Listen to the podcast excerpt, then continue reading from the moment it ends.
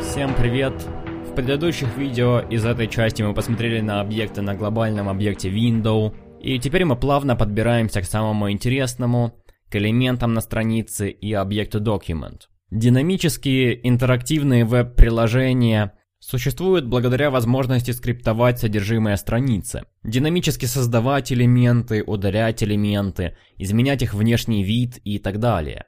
Предыдущем видео мы уже немного этим занимались, пока рассматривали другой пример. И в течение следующих нескольких уроков мы уже будем разбирать все эти вещи в деталях и по отдельности. Но перед тем, как мы перейдем к этим урокам, я расскажу в целом, что такое дом и зачем он нужен. Когда вы смотрите на HTML-код страницы, если вы знаете HTML, то видите в нем теги, вы видите открывающие и закрывающие теги, вы видите имена тегов, атрибуты тегов, содержимое тегов. И также вы видите иерархию элементов, то есть вы понимаете, что элемент с классом myClass находится в элементе с классом container. HTML, как и другие языки, придуман специально для людей, то есть для вас, чтобы вы могли читать, писать и понимать его. Когда браузер получает код страницы, для него это не больше, чем последовательность символов.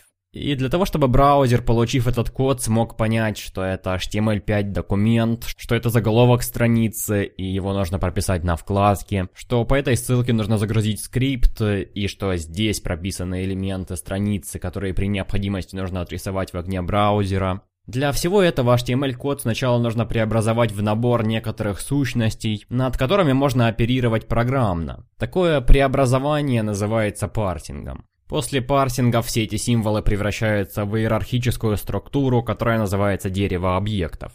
Окей, вот браузер прочитал весь этот HTML-код, узнал из него, что нужно также скачать CSS, Отправил get-запрос на скачку CSS, скачал CSS, распарсил CSS. Узнал из него, что, например, текст на странице должен быть оранжевым. И затем отрендерил все эти элементы в окне браузера, чтобы мы могли оценить офигенный дизайн какого-то там сайта. И после того, как браузер все это сделал, если нам нужно было бы получить в итоге просто изображение того, как выглядит страница и ничего больше, то после парсинга и рендеринга браузер мог бы спокойно забыть внутреннее представление страницы, чтобы не занимать оперативку. Но поскольку нам мало одного только изображения того, как выглядит страница, и мы хотим иметь возможность, например, нажимать на ссылки на страницы, и чтобы при этом что-то происходило, для того, чтобы все это было возможно, браузер будет очевидно держать всю эту информацию в памяти все время, пока открыта страница. И более того, поскольку мы также хотим иметь возможность управлять содержимым страницы программно из наших скриптов, браузер должен предоставить соответствующий интерфейс,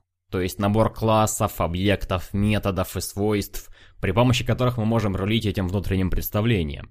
Такой интерфейс называется Document Object Model или сокращенно DOM. То есть, просто говоря, DOM — это промежуточное звено между кодом на JavaScript и нативным кодом браузера. Как правило, это C++. По этой причине вы, очевидно, не можете увидеть исходный код методов, который предоставляет DOM. Функции, созданные через JavaScript, как вы уже узнали из первой части, при преобразовании в строку возвращают свой исходный код.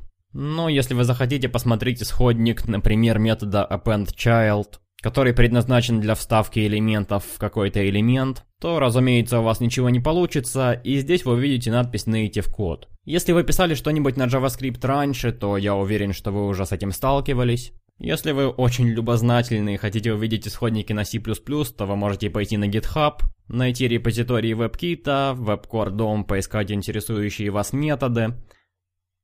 Например, таким образом может выглядеть исходник метода AppendChild. В разных браузерах реализация, разумеется, будет отличаться. Но это все-таки не курс по C++ и устройств в браузерах, поэтому мы идем дальше. Как я уже сказал, иерархия элементов страницы в Document Object Model является деревом объектов. И отдельные объекты этого дерева называются нодами. Все ноды являются экземплярами класса Node и, соответственно, наследуют свойства и методы от Node Prototype. У класса Node есть много разных подклассов, которые обозначают ноды каких-то конкретных видов. Иерархия классов выглядит таким образом. На вершине иерархии, как я и сказал, находится класс Node, и здесь есть отдельные классы для каждого элемента, то есть практически для всех тегов, которые вы пишете в HTML, есть свой класс. И также есть классы для атрибутов, для обычного текста и для всего документа. Для того, чтобы вас в этом убедить, я могу создать какой-нибудь элемент, например, параграф. И при выводе HTML элементов в консоль DevTools применяет специальное форматирование, и мы видим HTML представление элемента, а не свойства и методы этого объекта. Для того, чтобы посмотреть, какие методы нам доступны, мы можем вывести прототип конструктора этого элемента и увидеть, что это экземпляр класса HTML Paragraph Element. Его прототип это HTML Element, у HTML Element, в свою очередь, прототип просто Element. И, наконец, прототип элемента, в свою очередь, это нода. То есть, эта цепочка прототипов в точности соответствует картинке, на которую мы только что смотрели. Параграф, HTML-элемент, элемент и нода. Если пойти еще дальше, то можно увидеть, что у всех нод, в свою очередь, есть родительский класс EventTarget. И только после Event Target идет уже самый обычный, самый ванильный джаваскриптовый объект, который мы очень долго обсуждали на протяжении первой части этого курса. К Event Target мы еще вернемся, когда будем говорить о событиях. Как видите, пока мы шли по цепочке прототипов, мы нашли много разных методов, многие из которых мы будем разбирать в последующих уроках. Все эти методы позволяют что-то делать нашим элементам. Например, при помощи метода setAttribute мы можем добавить какой-нибудь атрибут к нашему элементу. Многие используют все эти методы, даже не зная, какой класс их предоставляет. Но вы, как настоящие джедаи, будете делать это с полным или хотя бы близким к полному пониманием того, что вы делаете. Если мы посмотрим на прототип document, то мы увидим, что это уже экземпляр класса HTML document, который имеет родительский класс document со своим уникальным набором методов. Но все эти цепочки, как мы знаем, в конце концов сходятся к ноде. То есть, опять-таки, все соответствует этой картинке. На этом все для этого обзорного урока по Document Object Model, и в следующих уроках мы уже начнем в деталях разбираться, как манипулировать элементами на странице. С вами был Зоракс, и спасибо за просмотр.